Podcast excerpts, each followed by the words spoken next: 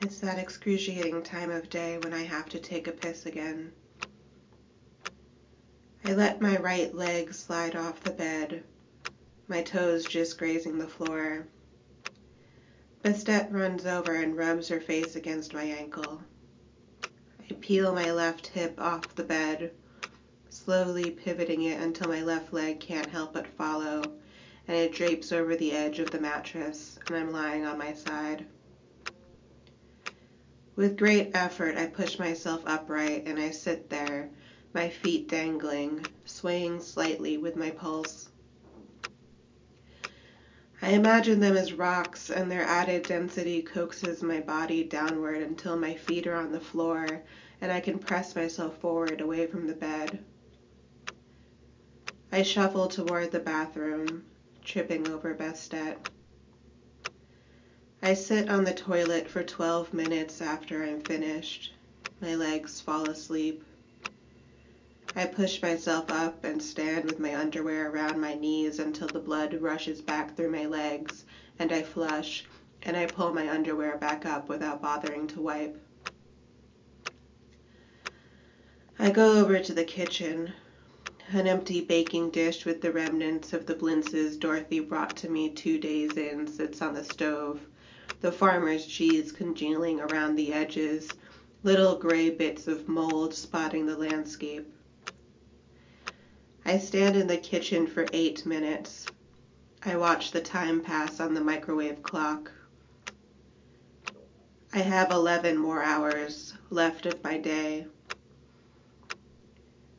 I fill a glass with water, and I bring it back to my room, and I sit on the edge of my bed, and I take a sip. Bring it down to my lap, take another sip, and place it on the nightstand. I let myself fall back, lying horizontally across the bed, looking up at the ceiling. My skin is sticky. When I lift my arm, crumbs from the bed stick to it. It's hot, and I'd like for the fan to be on, but it's over there. I used to lie like this on a different bed with the same ceiling, waiting impatiently for my mother and grandmother to take me to the park. I'd listen to them talking with my grandfather in the living room, figuring they had forgotten about me and the promises they'd made to me. But just as the pit in my stomach would harden, my mom would come swirling into the room with a giant bag full of picnic supplies and toys over her shoulder, and tell me we were leaving. She couldn't yell at me for being in bed with my shoes on. They were hanging off the edge. Could she see me right now? Was she always watching like they tell you, as if it were a comfort?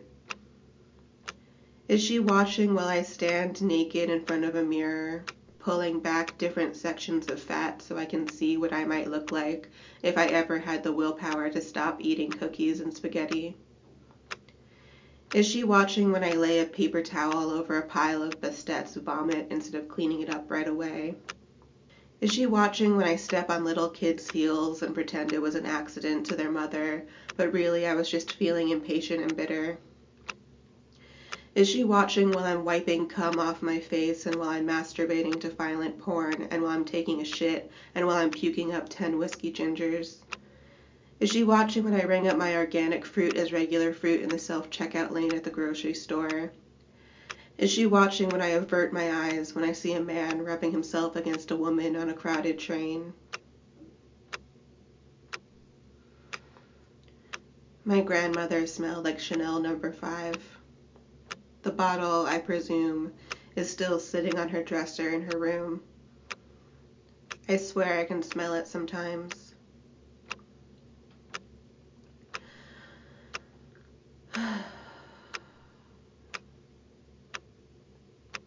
I should be getting a check soon.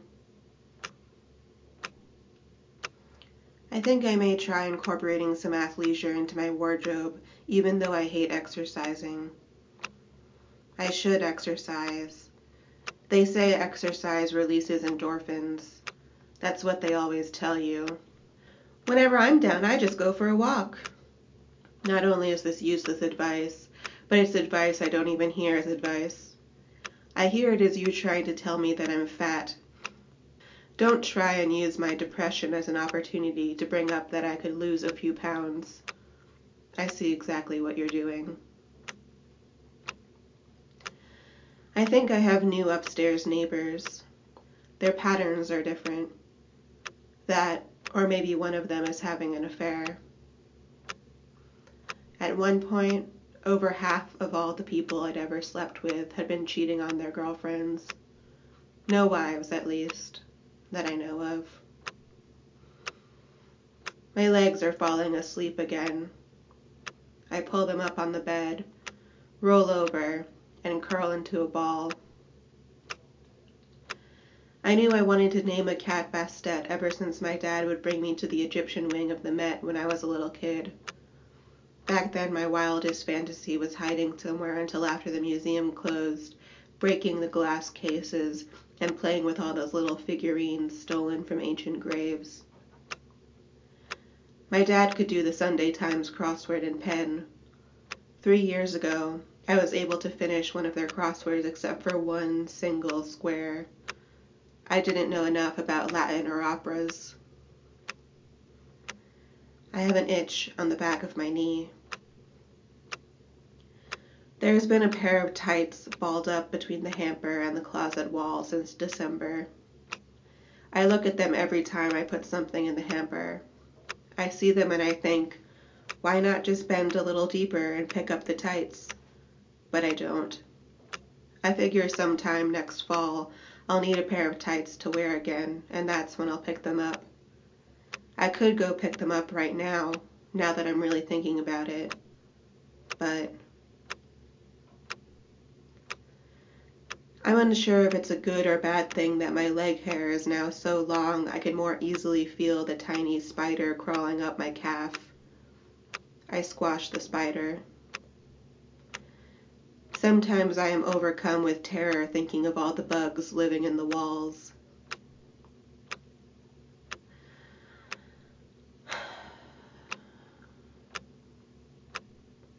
I have 10 more hours left of my day.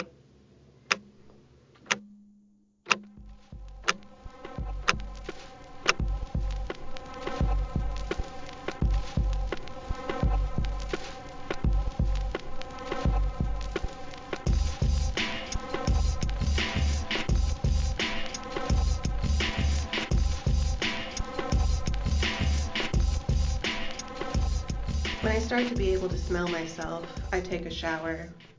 As I watch the dirty water swirl about my feet, I think of Gail Cohen. There was another person on the list, a man named Julius Kramer, who was even older than she was, and I'm fearing he too has died since I started looking into all this. Was he also alone? I had found nothing on him but a membership in the local pigeon racing club. It seemed like a lonely man's game. I had long wondered about the disappearing pigeon coops of the city. You could pick out the domesticated flocks, sweeping gracefully in large circles around the sky.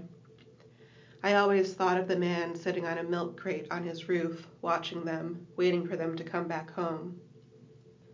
If I were to see Julius Kramer, I wouldn't want to lie anymore. I might not be ready to actively tell the truth, but I wouldn't want to trick him either. I wouldn't be a documentary filmmaker hoping to connect with him for a short I'm working on about the lost art of pigeon racing, like I was when I got his contact information from the league. I would just be a person, wanting to talk to another person, and if he was unwilling to do that, suspicious of it even, then so be it.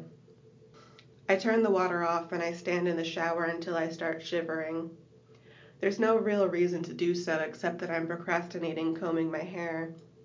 But eventually I step out, wrap myself in a towel, and pull at my hair, wincing with perverse delight every time I rip a tangle from my head instead of teasing my way through it. By the time I'm done, there are wet clumps of hair and dozens of errant strands surrounding my feet. I'll pick them up in the morning when they're dry and easier to collect. At least, that's what I tell myself. I get dressed, go back to my room, and write Julius Kramer an email. "Hello," it says. I know this email is a little crazy, but it's my understanding that you keep pigeons. I couldn't explain why, but I've always been fascinated with the idea of keeping pigeons in the city. Would you be so kind as to show me your pigeons one day? It just seems like a lovely way to spend a late summer afternoon.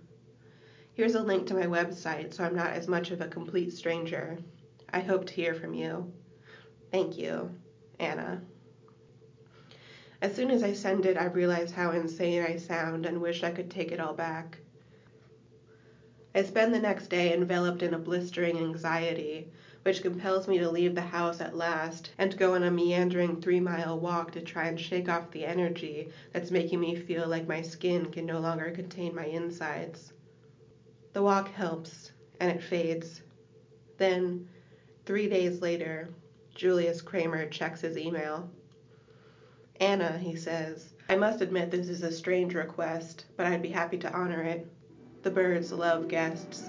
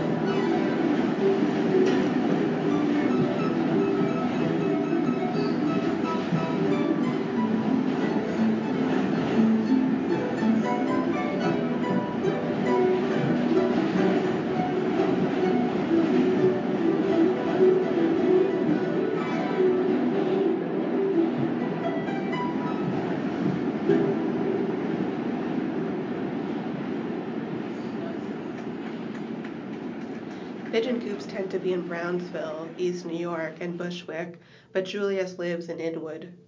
I let the train carry me up the length of Manhattan and take the long way to his building through the park, marveling at the Craigs, the Hudson, pitying the suckers who can only comprehend New York as a cluster of skyscrapers. Being at the top of the island, the top of the A line, the top of the subway map, has me feeling like I'm on a mountain. It feels like I have conquered something to be up here. Julius warned me that his intercom is broken, so when I arrive at his door, I call the number he gave me. I hear a house phone ringing 5 floors above me, and I realize it's been years since I've heard that sound.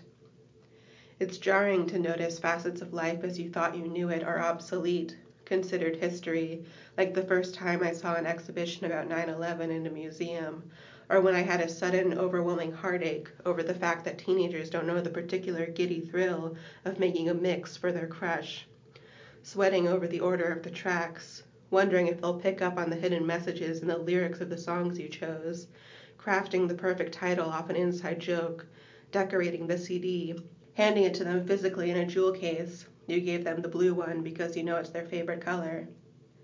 What? Do they just text them a playlist to arrange on their own Spotify now? It just doesn't cut it. But I shake my head about that. It's never a good sign when I start getting nostalgic.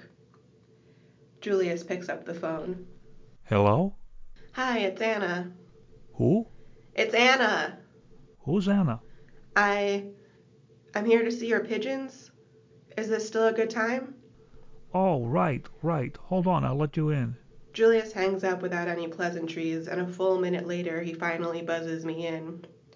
I take the elevator up to his floor, look down the hall, and see a door ajar. I walk up to it and peek in.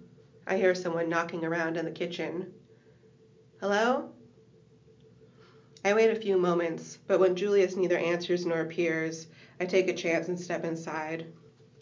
The apartment is filled with books and tchotchkes of the kind the owner can casually describe as something I picked up in a market in Guatemala. I smell coffee brewing and follow it to the kitchen where thankfully Julius, or I guess the old man I presume to be Julius, is indeed standing, pouring coffee into 2 mismatched mugs. When he doesn't start and come at me with a knife for intruding, I feel confident I'm in the right place.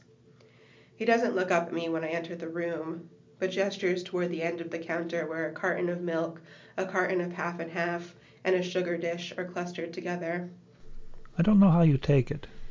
He pushes a mug down the counter toward me and finally looks up to meet my eyes. He wipes his hand on his pant leg before extending it to me. I take it and we shake once, firmly. Hello. Hello. Thank you so much for having me. And for the coffee. We each tend to our mugs. I don't get too many visitors. Thought it would be nice. And you don't seem like the type that's going to rob me blind, so don't go proving me wrong, okay? Okay. I swear I'm just interested in the birds. He shakes his head as he stirs his coffee. You don't see too much of that, especially not in young people. Surprisingly not in women at all that often either, so especially not in young women. I really don't know why that is. Yeah, you know, now that you say it, I can't think of too many women I know who are into birds. You all like your dogs. Not having babies anymore, just dogs. I have a cat. Oh, yes, and of course the cats. I don't know how pigeons got their reputation, this whole rats with wings thing. Have you ever really looked at a pigeon? Their feathers are iridescent. Is that why you keep them? You find them beautiful? Oh, I've been keeping them since I was a boy, since I came over here. I'm not sure I remember why. Back then, everybody in the neighborhood was doing it. The Jews, the Italians, the Puerto Ricans. This was when I was over in the Bronx. It was a distraction, maybe. There are different groups that need a distraction now. I don't know. We were all new to the country. We didn't know the language enough. It was something we could just do without too much trouble. Nail together a couple of pieces of wood you found on the street, and boom, you have a pigeon coop. Let's sit with these for a bit in the living room, if you don't mind. I thought we'd bring them up there at first, but don't want you to get a feather in your coffee. I follow him back into the living room and sink into the couch across the marble-topped coffee table from the armchair Julius has eased himself into. I balance my mug on my knee, and we stare at each other through the steam. So, who are you? I'm good, thanks. No, I said, who are you? Oh, well, I don't know. I guess I'm still trying to figure that out. Your generation seems to be given a lot of more time for that. I braced myself for stories about the war, whichever war was his, and his factory job and his bustling family thriving under the home he'd purchased in cash by the time he was 23. A life that he did not live glamorously, but looked back on with pride thanks to his hard and honest work in a noble, unfrivolous field. I arm myself with my own stories of balancing two part-time jobs, freelance work, and an unpaid internship while still not being able to pay all my bills. Racking up credit card debt on top of my student loans for the school where tuition for 1 year was 3 times more than his annual salary at the time, and which dumped me out into the real world right as it collapsed, and where I found that the industries I'd prepared my entire life to work in now no longer existed. But, instead, he took a forceful slurp of his coffee, even though I knew it was way too hot, as if that made the point of whatever internal monologue he had running in his own head. I look around the room and my eyes land on a somber expressionist painting of a woman on a bare canvas hanging on the wall. I like that painting. Thank you. It's of my wife. Did you paint it? I did. So you're an artist? Oh, you could say that. Is your wife still alive? I wince at the crassness of the question as it's coming out of my mouth. Julius looks down and takes another forceful sip of his coffee. No. I tepidly test my coffee. It immediately burns my tongue. Julius sighs and seems to begrudgingly accept he's having a conversation. No, she died 20 years ago, far too young for the life she always had in her. I knew her since she was 10 years old. We grew up together in Budapest, where I'm from. I left when I was 15, came here with my older sister and her husband. A year or two later, she came over with her parents when she was 16. The rest, as they say... That's incredible. The photo of Debbie and Sam Needleman with young Gail Cohen flashes in my mind, and suddenly I feel like an intruder. Do you have any grandchildren? I wonder if, in some way, Julius considers Ira and Lydia his grandchildren. I have 2 children, 3 grandchildren, but they all ended up on the West Coast somehow. I don't see or hear from them very often. No, No, not much family to speak of, really. I knew it was impossible, and yet somehow the remark felt pointed. I bring the mug to my lips and pretend to drink just to not have to look at him. We sit for a few moments in silence, looking around the room, trying to find something else to talk about. Finally, he takes one more loud slurp of his coffee and sets it down hard on the table. So you want to see the birds? I nod. Julius pushes himself up out of the chair with great effort and goes to put on his shoes. Taking his lead, I leave my still full coffee mug on the table and follow him out the door. We go down the hall and he opens a door with a big handwritten sign on it that proclaims, "Do not enter." It reveals a steep, narrow, dark staircase, and when Julius takes the first step, the creaking ricochets around the walls and up into the high ceiling. You'll have to forgive me. We're going to take these slow. You know, there's the weather, there's the hawks. But most of all, what I fear for my birds is that one day I'm going to reach these stairs and think, fuck it, I simply can't climb these anymore. I don't mind. I don't want to reveal that I'm grateful for the slow pace. I grip the handrail hard. It feels like any minute my feet are going to sink through the wood and dangle from the ceiling of some unsuspecting tenant's apartment. Eventually, we step out of the door at the top of the stairs and onto the roof, a gust of crisp air blowing in our faces. Julius exhales deeply. I can hear the chorus of birds already from the ramshackle coop in the far corner of the roof. There's a low-level tittering that sounds like gossip, and as we approach, more and more birds chime in and their pitch rises. I'm coming, I'm coming. Julius stops at a trunk outside the coop, opens it, and pulls out a bucket full of feed. Then he opens the door, gesturing for me to follow quickly behind him. I slip inside right on his heels, and he closes the door behind me. The walls are lined with 3 shelves outfitted to be little nests, and they're filled with about 30 pigeons who all turn their heads in unison towards us. Julius holds out the bucket to me. Want to grab a handful? They'll eat right out of your hand if you want them to. I nod and sink my hands into the seed, pulling up a pile that I hold in both hands. I pause to glance nervously around at the birds. Don't be shy. I look to my right and see a white pigeon looking at me inquisitively. I step closer and hold out my hands. It tilts its head at me, then steps forward and dips down, plucking a few seeds.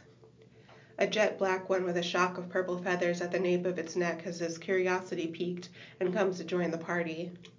Suddenly, there's a rush of wings and a slate-gray bird lands on my forearm, sidling its way down until he can reach the seed, too. They like you. I look back at Julius, who's scattering seed on the floor, but has a dark gray and green bird on one shoulder and one that resembles cookies and cream ice cream on the other. They're beautiful. I always thought pigeons were just gray. Because you think of them as rats. Rats with wings, that's what they always say. It's a damn shame, but they're a beautiful bird, truly, and such variety. He sets the bucket down and walks over to pick up a black one with white wings and a tuft on its head. He cradles the body with both hands, and I swear the bird snuggles in like a cat to a lap. I started out collecting this type, breeding and collecting them. I thought they looked like something out of a comic book, but one of the guys down the block, this Dominican kid, he kept pigeons too, and our birds kept mixing up with each other. We let them out to fly at the same time, and when they'd return, I'd realize I had some of his birds and he had some of mine. We'd walk them down the block. But I realized he had such beautiful birds, why was I being so boring? So we started trading. Sometimes, we started stealing. Trying to lure the birds with nicer seed, nicer coops. There's always that balance of camaraderie and competition. His family moved when I was maybe 18, but I never went back to just one type of bird after that. Do they have names? Carly, I can't remember your name. You expect me to memorize 32 birds' names? My name is Anna. He nods and he points to the gray and white speckled bird with a crown of purple and green that's about to hop into my hands to get the last of the seed. That one's named Anna. I point to a pale gray one by his foot. That one's named Dorothy. He points up into a corner at a scruffy brown and white bird that's yet to come eat. That ugly, grumpy bastard up there is called Julius. That ought to be easy to remember. He reaches out to Julius the bird, and he carefully climbs onto a finger and lets him bring him down. He's real antisocial, which is rare for a pigeon. I think he narrowly avoided a run-in with the crow. Never quite got over it, poor guy. I think they're real sensitive creatures. They're monogamous. They stick to their friends. They stay close to where they're born. If they're taken somewhere else, they always fly home. They don't even migrate. They just want the comforts of home. Or maybe they just don't know any better. I go over to the bucket, pick up another handful of seed, and move to another wall. The birds seem to understand me to be one of them now, and soon I have a line of them on my arm, one on my shoulder, one resting on my foot waiting for some seeds to spill. I recall the instinctive shielding of my face every time a burst of pigeons rode up from the sidewalks around me as I walked through a flock and feel retrospectively silly. Their cooing sounds to me like Bastet's purrs now. I push the seed all into one hand so I can carefully, slowly pet one on the head. It tilts its head back and forth, checking me out like a curious puppy. I imagine myself as an old woman, tottering down the sidewalk with my cane, draped in a fur at the end of August, my arms full of bangles jangling as I scatter stale bread pieces at my feet by the park. 100 pigeons alight around me for their feast. Some rest on my head, some on my shoulders as I keep walking to toss my next pile, and a mother and her child smile at me as they pass because they know me as the woman who feeds the birds in their neighborhood. Or maybe the homeless woman by my apartment is more accurate. The one who howls so accurately at night that for weeks I thought someone nearby had dog fights in their backyard. The one who sits on the street with her legs spread while wearing a tattered dress, the jet black soles of her feet exposed, her gray hair sticking out in 8 different directions, who throws her bread so violently out onto the sidewalk that it sometimes pelts passing kids in the head instead, which makes her cackle so hard she almost falls backwards, and sometimes she does. Even the pigeons seem a little scared of her. Or maybe one day I'll be strolling along in my caftan and scarves, and 2 dozen birds will lift me up by my sleeves and carry me away up into the sky, and that's how I'll know it's my time to go. Somewhere in my mind, I hear the old cassette tape that used to sing me to sleep. Tuppence, tuppence, tuppence a bag. So do you want to see them fly? I jump a little at his voice. I turn and see the pigeons, for the most part, have stopped eating, and several of them are standing tall and flapping their wings as if stretching before the big game. I do. He nods toward the door and I follow him out. He keeps the door slightly ajar and rounds the side of the coop to grab a long stick with a raggedy black flag tied to the end of it. Then he throws the door wide open and waves the flag back and forth up towards the sky. The birds burst through, pouring out of the door in a cacophony of feathers, wings, coos. I step back, gasping at the rush of it all, and crane my head back to watch them rise, rise, rise. I feel my heart in my throat. I'd imagined them circling right around our heads, maybe doing a few laps around the building, but they were climbing up into the sky, zooming far out over the river, zipping down the avenues. Within seconds, I could only point to 6 that could be his, small little dots in the distance. I looked at Julius, who's looking up into the sky, squinting against the sun, a small smile on his face. And they're all going to come back, right? There's always a chance some of them might not. Sometimes I think I've lost one, but then a couple of days later I'll come up here and see them sitting on the roof, waiting to be let into the coop. You just have to have faith they'll find their way home safe. He shields his eyes with his hand to scan the sky, and I follow his lead.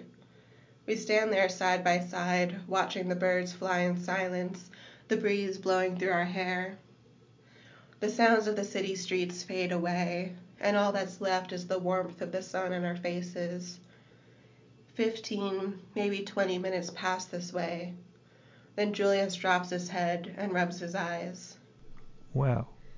And then he raises the flag, slowly weaving it in a figure 8, methodically dipping and curving like some ancient dance.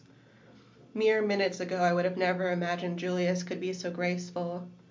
I think perhaps he's passing the time out of boredom, fighting the resistance of the winds like waving your hand out of the window of a car on the highway. But after a few minutes, a bird comes flying past us and into the coop. It's quickly followed by a pair that rushes past us to get inside. Then another group comes up from behind me. I turn around and see his pigeons returning from every direction, descending from the sky, flying up from nearby buildings, landing lightly on the roof before calmly walking to the coupe or dive-bombing directly inside. They circle around Julius, twisting around the flag flirtatiously before landing on the edge of the roof, or flit so close to me they lift my hair up with their wings. See any more coming in? I scan the sky as Julius continues waving his flag. There's two more coming. I shoot my finger forward at two dots making a beeline for us from over the Hudson. I watch them get larger and larger until they land on the roof between us. Julius stops waving the flag and follows them into the coupe. I peek through the door behind him and watch him count. He nods, turns to me, and holds his arms up in something between a shrug and a magician saying, "Ta-da!" All here.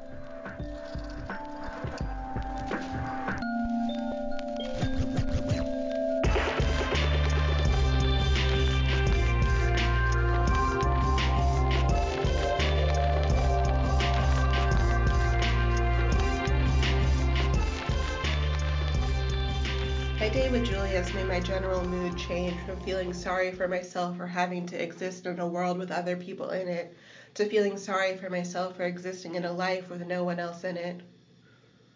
Jeff had texted me during my time at home to see if I wanted to go out, and I had told him I was sick, which I guess is not technically untrue. 2 days after seeing the birds, I tepidly reached out to see if he hadn't given up on me. When he responds within minutes to my stupid small talk question, I ask if he'd be free sometime to get a drink. He suggests tomorrow and follows up with a place and time. Frankly, his eagerness, his proactive participation in the conversation is a relief. Lately, it seems if you express interest in wanting to see a guy, it's considered unbearably needy. If they begrudgingly relent to meeting up with you this weekend, and you push on to want to know which day exactly, or if there's a particular bar they may want to meet at, or if you should just wander around Brooklyn and hope to run into them, it's all just seen as way too much. And instead of having to endure the torture of having to interact with someone they've already had a pleasant evening with, they decide, actually, to just never talk to you ever again. Jeff seems different. I should know by now that none of them are different, but for now I'm choosing to believe that Jeff is different. Jeff will make me feel like a person again. He will look at me as if he doesn't understand how I got this lucky to be able to sit across a table from me. He will let me speak and maybe even actually listen. He will give me a warm hug at the end of the night, and I will look up at him and consider kissing him for a moment, but then decide to wait, and he won't mind. He will tell me to text him when I get home safe, and he'll probably even care when I tell him I have. Jeff just seems like that kind of guy. Now that I know I'm seeing him the next day, I shower like I mean it. I shave everywhere. I put in leave-in conditioner. I do all 4 steps of my skincare routine instead of the 2, sometimes 1, that I usually do. I use my good lotion. I paint my nails while I watch Sex and the City, really indulge in femininity for a night. It helps. I'm making myself worth spending time with. Tomorrow I'll try on 4 different dresses and end up wearing the first one I tried on. I'll take time with my makeup. I'll spritz a little perfume onto my wrists like some old Hollywood dame, something floral and pleasant and simple enough for a man to like.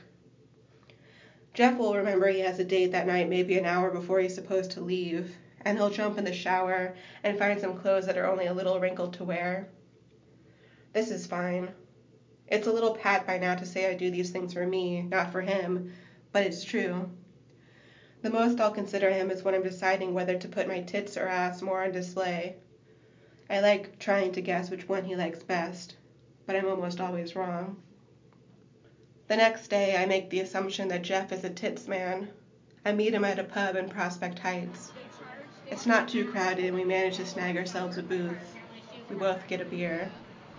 So, how you feeling? Better, thank you. I don't think it's that uncommon for grief to manifest in some kind of physical sickness. I get a quick pang of guilt and give him a quick smile before I take a drink. He brings his hand up to his face. Sorry, what a weird way to start out a date. Let's see. Something normal. We don't have to be that normal.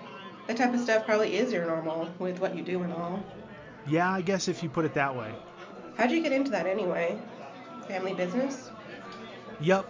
Went to school to be a computer engineer, found out that really wasn't for me about the same time that my dad got sick. I decided just to come back home, help out. After he passed, it just seemed right to run the business with my uncle. Someday I'll figure out what I want to do instead, but for now, it works. I'm sorry to hear that about your dad. The fucked up truth was, I wasn't sorry to hear that. My heart leaped with relief. I always felt so much more at ease with men who'd lost a parent. I figure we have the same foundation. I don't have to start from scratch with them when it comes to explaining myself. There are these unspoken things I'll just get that someone who's sailed through life will never understand. Perhaps there's a chance for Jeff and I after all. Thank you. So what about you? What do you do? I'm an artist. Well, I'm an illustrator. I do freelance illustration, but I'm trying to be more of an artist again. I'm going to get started on writing a graphic novel soon. That's really cool. Is it going to be more like Neil Gaiman or more like Alison Bechdel? I gave him a look of surprise. Look at this computer nerd turned guy who cleans up after the dead, dropping literary names. I haven't really figured it out yet, but probably more along the lines of Bechdel. I'm not really so into the superhero thing. Ha. Don't let anyone else hear you lump Gaiman into the superhero thing. Well, geez, I didn't peg you for such a dork. Oh, yeah. I've been a dork since before it was cool. Well, that just makes you sound like a hipster. A dork hipster. A hipster dork. No, but really, I've honest to God been stuffed into a locker. Oh, the other day? No, back in middle school. High school was a little better because then at least you could gather all the outcasts into their own little cliques. Oh my God, you were in the AV club, weren't you? Well, shoot, you certainly have me all figured out, don't you? Let me guess, you were one of the popular girls, weren't you? What? Why? I don't know, because you're nice? I figured you'd have lots of friends. Nice? Did he just say nice? I am not nice. Nice is what men leave me for. Nice is the primary adjective given to every next girlfriend throughout my entire life. What could have possibly given him the impression that I was nice? Was it because the first time he met me I was vulnerable? I was in a perceived state of grief, so naturally I was always weak? He's only here because he thinks he can save me, isn't he? He's only here because he thinks I need to be saved. He's projected this entire persona onto me, and he's never going to be interested in anything I reveal that negates that image. This happens to me all the time. They'll say something so shockingly inaccurate about me that I suddenly realize I have no idea who they think I am. I can't even begin to count the number of dates I've been on where I'll be on the train home and realize he never asked a single question. Not one question about me. Sometimes I'll even stop my interrogation of them and say, "Do you have any questions about me?" And even then, inevitably, it'll be something about sex. Yeah, what are you into? That's one they always like. Anyway, what's the actual answer then? Judging by your reaction, I'm assuming I wasn't right. I could tell him that I spent most of high school reeling. And I mostly just remember it as a whirl of vomit and weed and driving slowly down back roads with squinting eyes, trying to steady the spins, and cutting myself because I heard it was something you could do, and senior boys, and college boys, and getting closer and closer to pushing a flirtation with my biology teacher over the edge until, finally, as he was gripping my shoulders in the supply room, something came over him, and he shook himself out of it and rushed out of the room, never to speak to me again, not even when I raised my hand in class. But instead, I shrugged and said, "Yeah, actually, I guess you could say I was one of the popular girls." The rest of the night passes pleasantly enough. I can't help but enjoy Jeff's company. I am relieved at his repertoire of cocktail party stories about his job, the horror shows of hoarders' apartments, or the score of an abundance of riches of some fabulously wealthy person with no family to inherit them, or the crime scene odd job they'd pick up when death was slow, because it saved us the agony of having to come up with original conversation. I knew when to gasp and laugh and recoil appropriately. We had an easy banter, and he asked me questions about art. He even hinted at a future date where I could take him to a museum, teach him a few things. I hadn't been exactly sure that I was attracted to him, but as the night went on and the empty glasses on our table accumulated, I found myself leaning closer and closer to him, seeking out his knee under the table with my own. I wanted to press myself against him and kiss his neck. I still wasn't sure I could imagine us fucking, but I wanted to kiss him. I did. But now that we're standing outside the bar and he's looking down at me with these big, hopeful eyes, that naive sparkle in them, that, hey, maybe this was my last first date, I feel this tugging at me. We've been lingering under the awning, prolonging our goodbyes, grasping for more and more things to say to each other. I do think he has made a decent effort to actually get to know me, but I can still see it. I can still see that he thinks I'm good. He doesn't want the broken, fucked up me. He doesn't want complicated. He doesn't want difficult. He wants nice. He wants simple. I had gotten it wrong when I'd felt hope about his dad dying. He doesn't give a shit about someone understanding him. He just wants to be happy. And no one's going to just be happy with someone like me. We've come to a pause in our conversation. This is it. We either kiss or we finally say goodbye. I look up at him, take in his kind face one last time, and smile softly. Can I tell you something? I see the flicker of panic flash across his face. Yeah, sure. Okay. Well, earlier this summer, I found this notebook with a list of names in it. It had all these little clues in it, these little notes like neighborhoods or jobs or years or countries. I started Googling them, and some were dead, some were around the country, but most of them were here in New York and so easy to find, and I don't know. I just got obsessed with them. I wanted to figure out who they were and what the list was. I've been tracking them down and meeting them. I've been lying to them in order to meet them and tricking them and just being so deceitful right to their faces, including you. Gail Cohen wasn't my great aunt. She was just some name on the list. I wasn't grieving. I was just freaked out that this woman I had been stalking was suddenly dead. But it was through her that I figured out they're all a family. These crazily connected, way-extended family members that, without knowing it, had been living this whole time here together side by side in this city. And they're all so sad and lonely and angry, but I've just been sitting on this information ever since. I even went to find someone else, this old man, this lonely, abandoned old man, and I didn't tell him.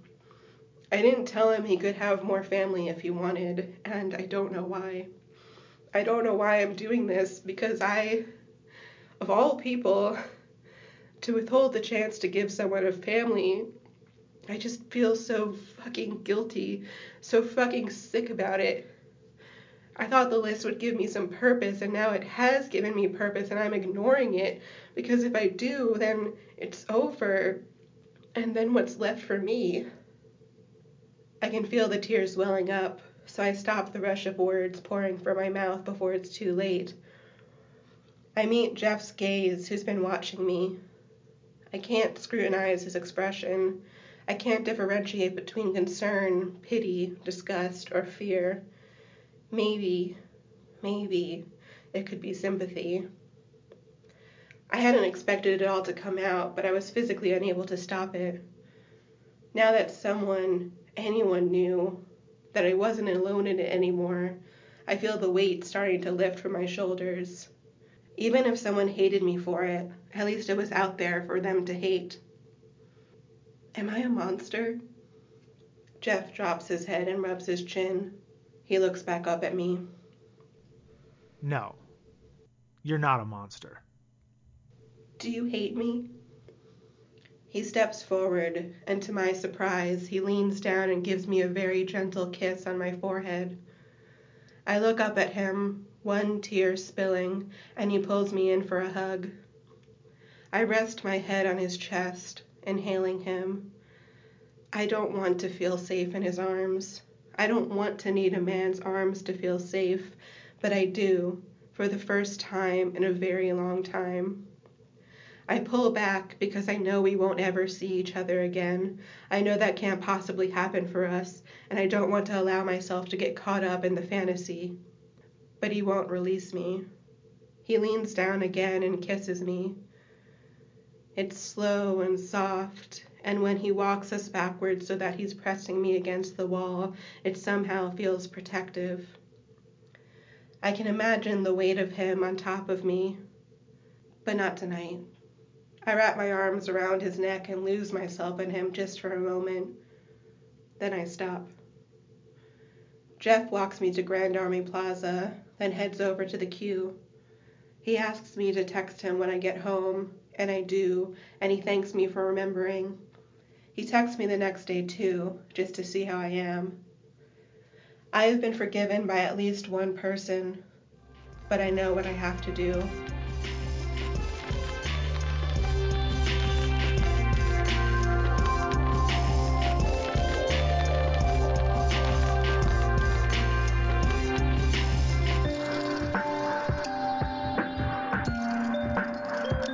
This has been Chapter 7 of This Used to Be the Place, Julius Kramer, Budapest. It was written, read, and produced by me, Celeste Kaufman. Additional voice work was provided by Jay Pastelak and Clifton Butt. Music is courtesy of Eva Schlegel. Next up is Chapter 8, Hannah, Grandmother. Thanks for listening.